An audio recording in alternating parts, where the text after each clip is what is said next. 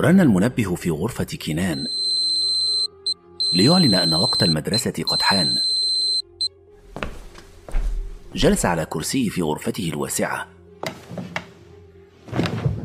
وقال بصوت عال تشغيل نمط المدرسة. خفف شدة الإنارة وظهرت في منتصف الغرفة صورة مجسمة للمعلمة. ابتسمت المعلمة وقالت صباح الخير يا كنان صباح الورد. نبتدي دلوقتي؟ بصراحة كنت عاوز أغير نبرة الصوت النهاردة لأني زهقت من النبرة دي. ظهرت عدة خيارات في الهواء أمامه لعدة نبرات. أخذ يقلب بين الخيارات وصوت المعلمة يتغير في كل مرة. تعجبك النبرة دي؟ أيوة أيوة كده أحسن. رغم أن المعلمة تبدو حقيقية للغاية فهي ليست سوى صورة مجسمة لذكاء اصطناعي متقدم. كده أحسن. يلا نبتدي. تمام. درس النهاردة عن التاريخ. هنتكلم عن الحضارات اللي عاشت قبل ألف سنة وعن ثورة الجياع العظمى وعصر الرشد. بدأت مشاهد تتجسد حوله في الغرفة. مشهد من ميدان مكتظ بالبشر يتدافعون لقطع الشارع بينما هو جالس في منتصف الميدان. ده اسمه ميدان التامز في أمريكا. في بداية الألفية التانية عدد البشر في الفترة دي كان أكتر من سبعة مليار نسمة. وكان البشر في الفترة دي من الزمن بيموتوا بعض وبيعملوا آخر ما في وسعهم عشان يجمعوا أوراق ملونة كانوا بيسموها الفلوس. الأوراق دي كانت العملة اللي بتحكم وتتحكم في حياتهم وظهرت بسببها طبقات مختلفة من المجتمع. النظام ده كان ظالم اتضخم مع الوقت وبكده زادت ثروة الأغنياء وقل عددهم والفقراء زاد فقرهم وزاد كمان عددهم. وبالرغم من إن أعمارهم كانت قصيرة وده بسبب قلة معلوماتهم الطبية لكن النمو السكاني كان رهيب ووصل عدد اللغات في الفترة دي لحوالي 6000 لغة. تغير المشهد المتجسد في الغرفة وصار مشهدا لما بعد حرب شنيعة. وفضلت الأحوال من سيء لأسوأ لحد سنة 2170 لما وصلت نسبة الفقر لدرجة رهيبة بالنسبة لأسعار الأكل وأي موارد تانية لمتطلبات المعيشة فقامت الثورة ثورة الجياع العظمى واللي استمرت عشرات السنين وتم استخدام الأسلحة البيولوجية للقضاء على الطبقة الفقيرة المحتجة ومات في ثورة الجياع العظمى عدد كبير جدا من البشر واستمرت لحد ما سقط النظام الرأسمالي وانهارت قيمة الفلوس. تغير المشهد بعد ذلك إلى داخل البيت الأبيض.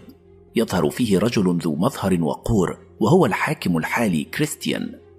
عاش العالم في فوضى لمدة 100 سنة من غير فلوس. ومع قلة الموارد كانت الحروب الأهلية في كل مكان.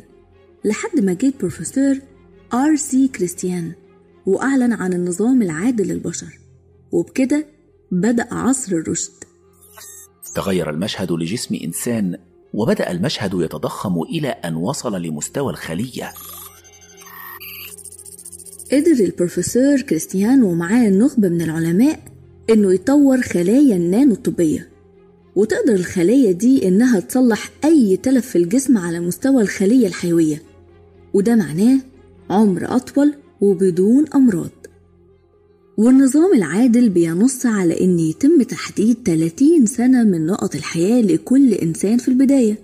وده باستخدام خلايا النانو وشريحة إلكترونية ذكية بيتم زرعها في مفصل كف الإيد وبتكون متصلة بالشبكة الرئيسية. تقدر تستخدم النقط دي والمتكونة من ساعات ودقايق كعملة للشراء.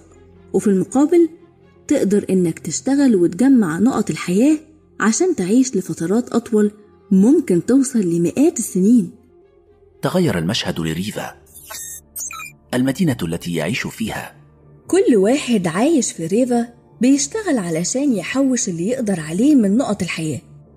ولما يوصل لسن الخمسين وفي رصيده أكتر من عشر سنين من النقط بيكون مؤهل إنه ينتقل للإقامة في مدينة كتارا باستخدام اللي جمعه من النقط ويعيش حياة سعيدة وكلها رخاء وشباب على طول. المشهد التالي كان لكتارا شهق مذهولا لجمالها غابات وأنهار وطيور وأحصنة وسماء زرقاء صافية. هذه المناظر لا تراها في ريفا. كتارا هي سطح الكرة الأرضية فيها الحضارة وجمال الطبيعة لكن ريفا مدينة التكنولوجيا والعمل. عبارة عن مدينة ضخمة تحت الأرض ومتغطية بالقبة العظمى. والحاكم كريستيان حريص على إن عدد السكان ما يزيدش عن 500 مليون نسمة. وده علشان نحافظ على التوازن بين كمية الموارد واستهلاك البشر. هو أنا ممكن أزور كتارا؟ عاوز أشوف والدي هو راح هناك. لا طبعا. مفيش زيارات لكتارا. النظام العادل بيخضع له الجميع. وبيمنع دخولها لأي حد مش مستوفي الشروط. طب وإيه اللي بيحصل لنقط الحياة عندهم صفر؟ في الحالة دي بيموت الشخص موت رحيم وده بيحصل عن طريق خلايا النانو اللي بتوقف وظائف بعض الأعضاء في الجسم.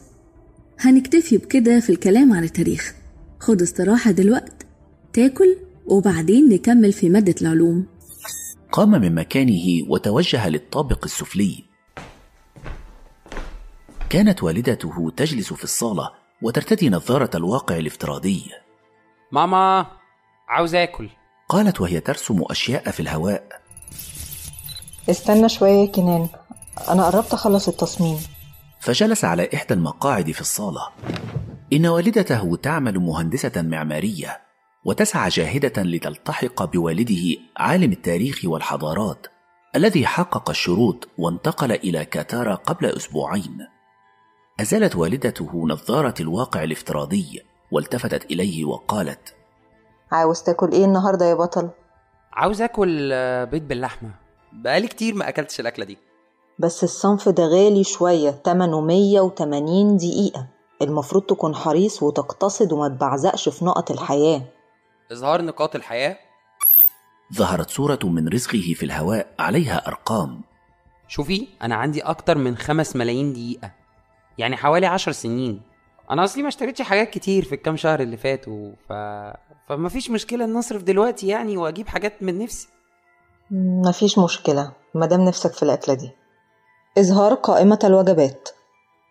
فظهرت قائمة بالأطعمة أمامها وبدأت تتصفحها قائلة. بالنسبة لي كفاية عليا طبق خضار تكلفته 60 دقيقة. ظهرت قائمة أمامه عليها الوجبة وخيار الدفع. وافق على دفع المئة والثمانين دقيقة وظهر تنبيها أن الوجبة ستصل خلال بضع دقائق. جلست الأم بقربه على الطاولة. قال له وهو يرمق المقعد الثالث الفارغ. بابا وحشني. وأنا كمان. عشان كده أنا بشتغل بكل جهدي عشان أتأهل وأحصله على كتارة شعر بغصة في حلقه لأنها ستغادر في يوم من الأيام وسيبقى وحده.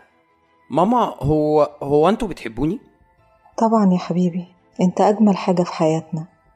كنا في غاية السعادة لما عرفنا إنك جاي للدنيا.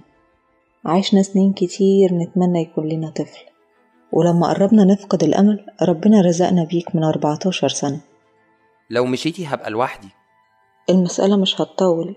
انت عيد ميلادك ال 14 قرب وأول ما تتم 18 هتبتدي تشتغل وتجمع نقط الحياة. وفي يوم من الأيام هنتجمع تاني كلنا في قطار. دخل اثنان من الروبوتات طائرين من النافذة وهما يحملان الوجبات. ووضعاها على الطاولة ثم غادرا مجددا من النافذة. وفي أثناء تناول الطعام قال كنان لما بابا مشي شكله ما كانش مبسوط. طبعا كان حزين على فراقنا سرحت قليلا في الفراغ ثم أكملت. بس أنا متأكدة إنه في غاية السعادة دلوقتي. بالتأكيد هو مبسوط مع أصحابه اللي سبقوه الكتارة. بالتأكيد كمان هو دلوقتي بيتفرج في متحف من المتاحف أو بيتفسح عند الأهرامات.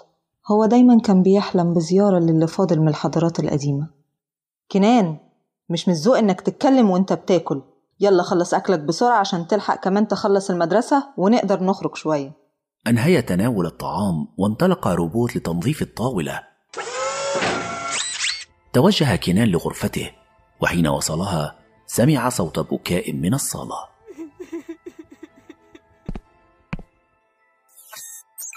لمتابعة الاستماع إلى هذه الحلقة حمل تطبيق أوديوهات من الرابط الموجود أسفل الحلقة. أوديوهات أول تطبيق للدراما الإذاعية.